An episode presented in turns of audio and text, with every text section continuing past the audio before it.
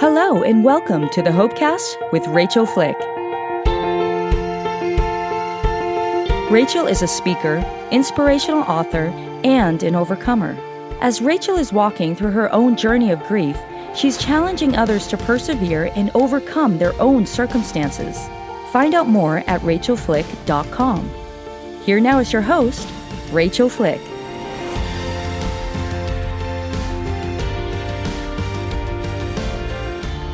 Hey everybody, welcome to this special episode of the HopeCast with Rachel Flick.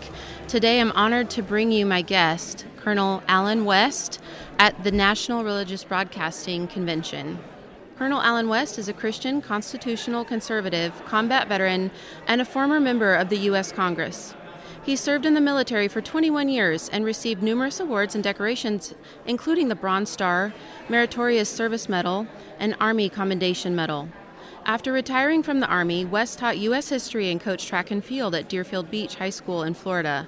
In two thousand eight, he entered politics as the Republican nominee for Florida's twenty-second Congressional District, losing to the Democratic incumbent, Ron Klein. However, he won the seat in two thousand ten midterm elections. In twenty twenty, Allen West became the new state chairman of the Republican Party of Texas, and on June fourth, twenty twenty-one, announced his resignation. Colonel Allen West is the author of We Can Overcome: An American Black Conservative Manifesto. Colonel West, thank you so much for joining me here today. My pleasure to be with you, Rachel, and you forgot the most important part. Tell me what?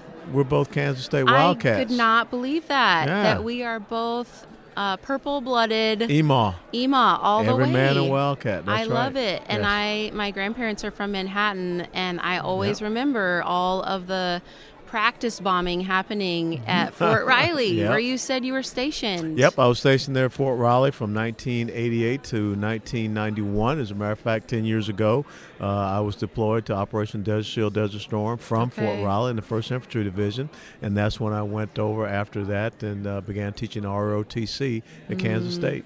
Thank you so much for your service. My pleasure. I really, really appreciate that and everything that you have given to our country. Mm-hmm. I think that mm-hmm. um, there is a bond there between law enforcement and the military and just what you sacrifice we're and what your family sacrifices. Yes, we're both guardians. Yeah, that means so much. Yeah.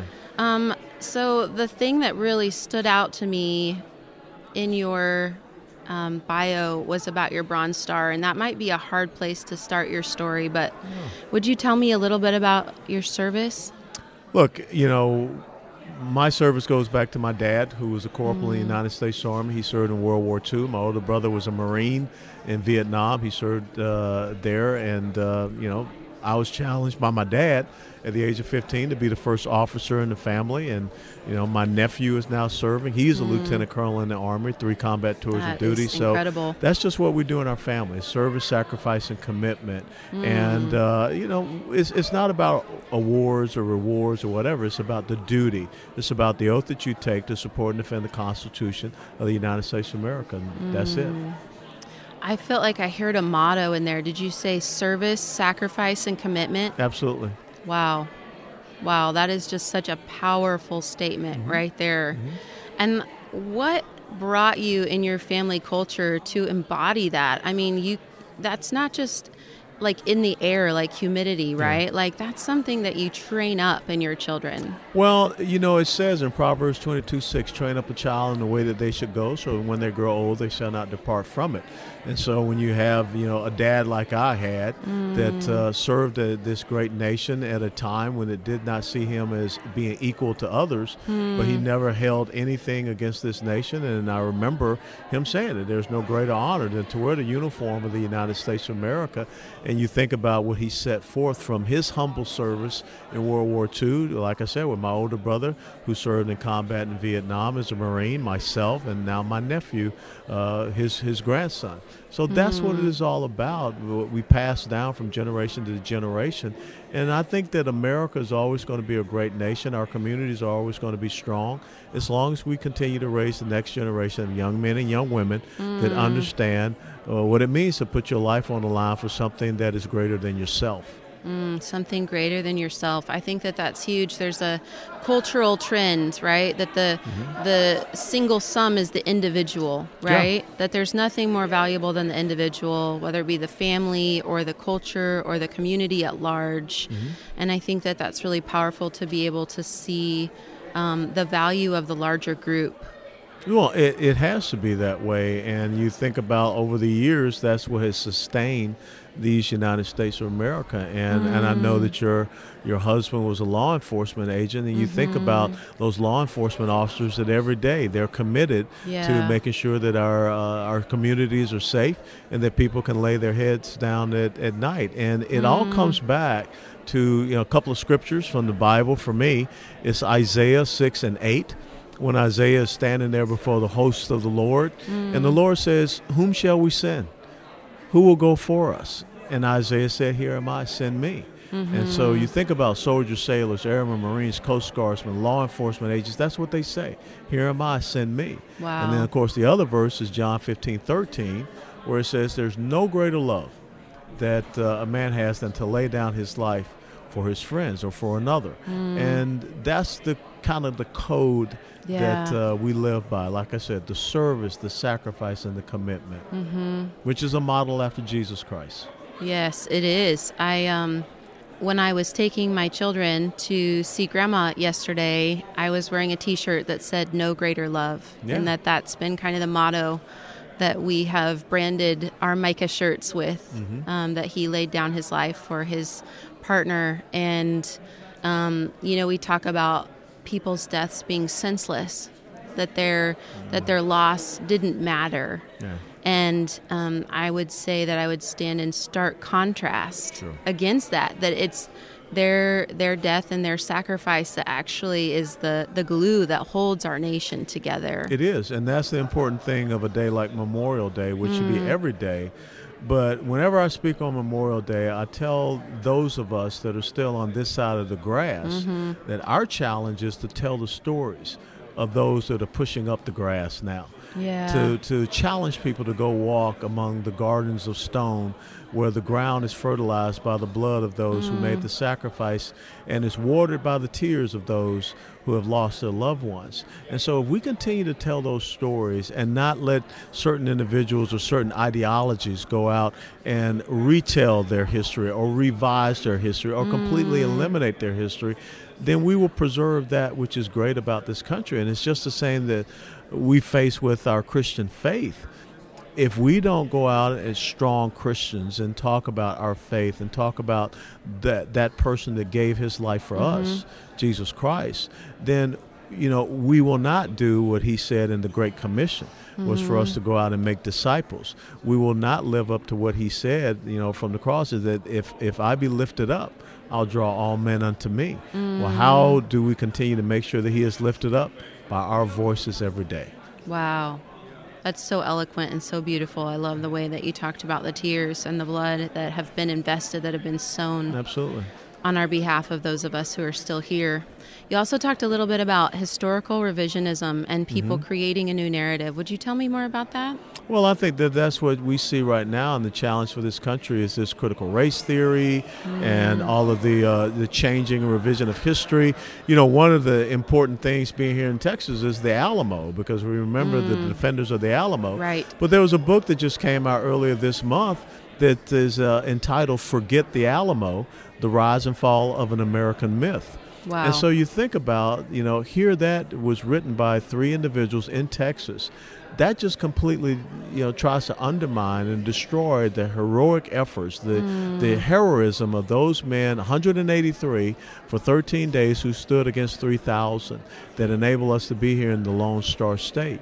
So if we continue to allow people to revise this history, to tell us because of the fact that your skin color is a certain way, that you are, are you know, you're a hateful person, you're an oppressor, and because my skin color is a little bit different, I'm a victim and I'm oppressed. Mm. That's not, you know, who we are as Americans. Mm. And so we have got to make sure that we're telling the right history, the good, bad, the ugly, the indifferent, so that we learn from it, and uh, we don't allow people to say that they're going to be the arbiters of what is uh, told as far as history. Mm. I'm hearing a lot about critical race theory Absolutely. right now in, in culture and mainstream media. Could you describe that a little bit for us? Well, what I just said, critical race theory basically says if you have skin color that is white, you're bad. Okay. And if you have skin color that is black, you're a victim. Mm. And I refuse to, to, to believe in that because, again, the, the men and women that I served with in uniform, it wasn't about the skin color. This is about one single thing, the oath that they took to support and defend the Constitution of the United States of America, mm. just the same as with your husband. It wasn't about skin color. It was about that person that stood with them on the thin blue line to make sure that they protected uh, the communities and they lived up to their er- their oath to serve and protect. Mm. So when we have this uh, this new Marxism that really becomes a religious belief for some people to try to separate and divide us based upon Uh, racial lines, that's not a good and healthy thing for our country. Mm. So we just recently passed Juneteenth. Yeah. And I saw a meme, and it was very powerful. The picture was of the image of, of potential slaves who had chosen to jump into the ocean mm. instead of become slaves. And the meme said something, it's so interesting because there's so many powerful words and ideas out there with a little bit of truth in them, and then just enough of a lie that mm-hmm. take you off course and off course and off course. And what the meme said is that slavery never ended, it just transformed. If you were to hear someone say that to you, what would you say in response? Well, first of all, when I think about Juneteenth and, and what it means out here in Texas, it's an emancipation day. Mm. It's a day when we break the bonds of physical bond, uh, physical enslavement. That's what it represented. But uh, when you look at some of the early blacks that were, you know, sla- enslaved here and then became free in Texas, their lives were not defined by what they were. Their lives were defined about what they thought they could become. And so you think about, you know, like State Senator Matthew Gaines, a black man who was a state senator here in the in the uh, Republican Party of Texas, and the fact that he was instrumental in the founding of Texas A and M University mm. and Prairie View A and M University. Uh, you think about uh, State Representative G T Ruby. You think about some of the early successful businessmen that were here. So we should not be looking back and trying to have a continuous slave mentality mm. because I think that that is a way that people try to continue to elevate and exert power and control over you. And in many ways, this new slavery that you see, this economic enslavement that you see, is very dangerous because it destroys your will, it destroys your determination, it destroys your drive. And if you're a Christian, uh, you're supposed to be more than a conqueror. You're not supposed to be a victim. You're supposed mm. to be above all of that. And the only thing that you're supposed to be a slave to is your love of Jesus Christ and his gospel and his word, not slave to another man. Hmm. So I think, you know, when we have limiting beliefs, when we have places where we are stuck, which is what I'm hearing you mm-hmm. say, is that we are stuck in a mindset of victimhood. Mm-hmm. What is the win? And you said to me, the win for someone is to maintain power and control over Absolutely. a group of people. Who who gets the win here? Where is the power and control, and what do they have to gain from keeping people in this mentality of slavery? Well, it becomes the new plantation, where mm. if you keep people on that new plantation, you are empowered, and it's, it's kind of like as long as you keep grievances in front of people, and they continue to buy into the grievances, they continue to buy into being a victim, they mm. elevate you into a, a position of power over them, and you always get to stay in that position of power. And to me, that's the most heinous thing, is that mm. you're not looking at people and trying to help them to elevate themselves, to help them to, you know, the motto of the United States Army when I came in was be all you can be. Mm. That should be the focus of what we do for subsequent generations, not keep them, you know, trapped in some socioeconomic uh, plantation where they're continually seeing themselves generation upon generation as being enslaved or being a victim or, mm-hmm. you know, things along that nature.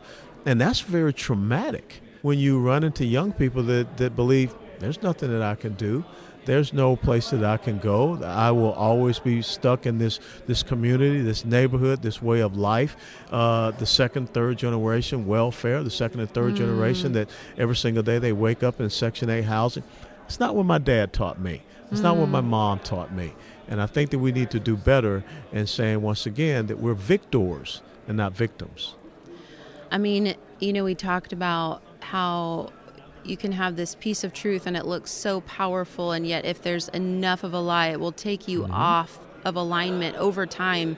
And you're telling me that your family um, motto, service, sacrifice, and commitment, yeah. and that you've are four generations in now. Is that correct? That's absolutely correct. And and the thing is, when you talk about the the, the minute lie, mm. it's just the same as when you're out, you know, back in the day before G P S and all of this mm-hmm. stuff, when you had a compass and you had a map. Yeah. Well, you had to set your azimuth on that compass, mm. and you had to stay true to that azimuth. But if all of a sudden you deviate one degree off of that azimuth, and you continue to deviate one degree off that azimuth, the next thing you know, you're so far off the original path that you're supposed to mm-hmm. be going on, mm-hmm. and it's just because of one degree. Yeah. And so we've got to make sure we always have the course correction, because one degree over a period of time can become ten degrees, right. fifteen, twenty degrees, and then you're lost. Right. And I think that that's what we see happening yeah. in, sadly, many of our inner city communities. Mm-hmm. And I grew up in the inner city. But when you decimate the family, mm. when you undermine the Judeo-Christian faith heritage, when you try to replace God with the big G, with government with a little g, and that's mm. where people put their faith. God for government. Yeah, that'll preach. Yeah. Mm-hmm. And, you, and now you see where we are. Yeah, absolutely. And so we've seen this generational spread, right? Mm-hmm. And and we have your family and your investment in this country. I'm hearing you believe in this country. You you Absolutely. committed yourself to it politically, which is uh, probably a different sacrifice, right? No, but it's but it's a it's a right sacrifice. And so mm. I would I would always ask people, show me a country where a kid like me, born in nineteen sixty-one in a blacks only hospital, mm. can grow up and become a battalion commander in the United States Army, command six hundred troops in combat, become a member of the United States House of Representatives, become the chairman of the largest state Republican Party in the United States of America, mm. all from starting off in a blacks-only hospital. Mm-hmm. It doesn't happen anywhere else. It happens here because if you believe in the fundamentals of this country, mm-hmm. if you see yourself as a victor or not a victim, if you have two parents mm-hmm. in the home that train you up in the way that you should go, so yeah. that when you grow old, you shall not depart from it, then this is the result. Mm-hmm. So I have a couple theories on this. Can I bounce them off of you? Because I have a really hard head, so it's going to bounce pretty good. So. I have two theories about this. I think one of the things that we're really struggling with in these differentiations of mindset is fatherlessness. Huge issue. Um, you know, that we have, we do not have many two-parent homes in the African-American communities. twenty-four percent now. Wow. It wow. used to be seventy-seven when I was born. That is incredible. And the other theory that I have that I want to bounce off of you and just kind of have this mutual conversation is that um, African tribalism is an oral tradition, right? They pass mm-hmm. down their history through mm-hmm. stories from one tradition mm-hmm. or from one generation to the next. And um, I know about vicarious trauma. Mm-hmm. Right? When you hear of the trauma of someone coming before you, mm-hmm. you yourself create a traumatic experience around it. You create a mental imagery. You create the sensation as if it's happening in your own body. And that's how these traditions have been passed down mm-hmm. from generation to generation. And when you look at how stuck we are, right? And and so radically opposed. I mean, we've seen it in twenty twenty, right? Mm-hmm. Like, you, we can't be friends. We can't have a conversation. We can't even communicate if you're in a different political party than I am, mm-hmm. which is absolutely not going to bring anyone together or cause any kind of um, positive outcome on either side, really, right? Like, mm-hmm. both both places have stuck their heels into the ground. And so I just say that we have got to have these conversations about it. Um, but I have this perception that we told this story over and over in such a way that we've continued to traumatize the incoming generations. Mm-hmm. And, you know, I, I can tell from your story, and we, we haven't got there yet, and I hope that we do in one of these episodes that we're recording, but I know that you know trauma because you've seen combat and you've received awards for that. And so um, one of the questions that, that you even bring to the table here is, what do you do for the healing of that trauma? Like, how do you um, run towards that roar, embrace that pain? Sure. That's a very tough thing. You know, one of the things they teach you in the military is you move to the sound of the guns mm. when you're in combat. Now, when I was a battalion commander and my, my assignment was here in Fort Hood, Texas, you know, I, I pulled the, the troops together because there were only two individuals in this entire battalion who had previously been in combat. It was myself mm. and my senior enlisted uh, command sergeant major. And what I tried to get them to understand is the person that you are here. When you set foot on that airplane that's going to take you over there, you got to leave that person here. Mm. Because you're going to be called upon to be a different person. You're going to be a warrior. You got, you're, you're trained to do this. But the other thing is that when your mission over there is over, mm. you've got to really work hard. The person that you were over there, leave them there when you get on the plane to come back over here. And you have to reestablish and refine that person that you were here. And that's hard yeah, that for a lot of really people hard. to be able to do, is to be able to separate themselves and, and you know, almost compartmentalize. Mm-hmm. uh, and that takes a really strong faith yeah. to be able to do it. And I think that's, again, why it's so important that, you know, in law enforcement, in the military, mm. that you are rooted in a strong faith. Now, you know, coming back to what you said as far as the oral history and telling the traditions, you know, my dad and mom were born in nineteen twenty and nineteen thirty-one, respectively, mm. and grew up down south. But my dad and mom did not share the stories of their upbringing to try to, you know, cast right. their pain That's onto me. That's not the intent. No, the intent was to just say, hey, this is this is history. Mm-hmm. This is what we went through. Because you have to learn from history in order to make sure you don't repeat it. But what they would always reinforce, and one of my dad's great sayings was that, son, you go out and you find out what the standard is, and you commit yourself to exceed it. Because no one can really hold you back. The only thing that can hold you back is your own mentality. Mm. And so I think, again, when we're talking about these oral histories, you know, when I talk to my daughters, it's not the oral history of you being a victim. Mm-hmm. It's my oral history to go out mm-hmm. there and say, there is nothing that you cannot achieve. And as a matter of fact, what does it say in Philippians four thirteen? I can do all things mm. through Christ Jesus who strengthens me. Mm-hmm. And so, again, I think if this country can get back to its strong faith heritage, and I think if this country gets back to its fundamental principles and values, and, and the Christian community has an important part to play today, because with all the pain that is out there right now, people are looking for us, the body of Christ, to be strong. Mm. There's just so much richness in what you're saying, and, and um, so much depth. I, I think about the gift that you had to have that two-parent home, and that they gave you a worldview, right? They gave mm-hmm. you a filter that you could put that story through. Mm-hmm. And I think that, you know, I was raised by a single parent, and I've become a single parent even against my own will, mm-hmm. right? And that sometimes when you're just in survival mode, that you don't either, you, you do the best that you can with what you have at the time, mm-hmm. and you don't know what you don't know. Mm-hmm. Right. And so um, I don't believe that, that people are intending to pass on a tradition of trauma to their children, but it is the experience that they're having. And there's no grid, there's no worldview, there's no mm-hmm. perspective mm-hmm. that gives that um, kind of a boundary, because I mm-hmm. think that's the thing about trauma, is the feeling like it's never going to end. Yeah. In, in loss with my husband, it's like, is this pain always going to yeah. be like this? And the feeling that it might be in and of itself is overwhelming and collapsing.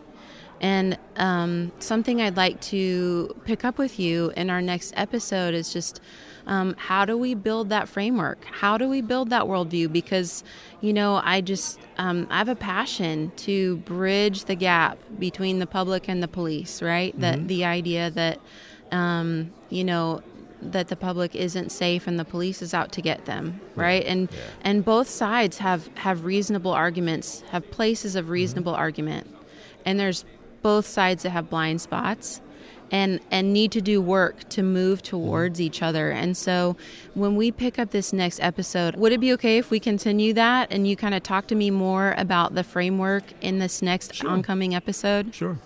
Everybody, thank you so much for joining me for this week's episode of the HopeCast with Rachel Flick and my incredible guest, Colonel Allen West. He is the author of the book, We Can Overcome: An American Black Conservative Manifesto.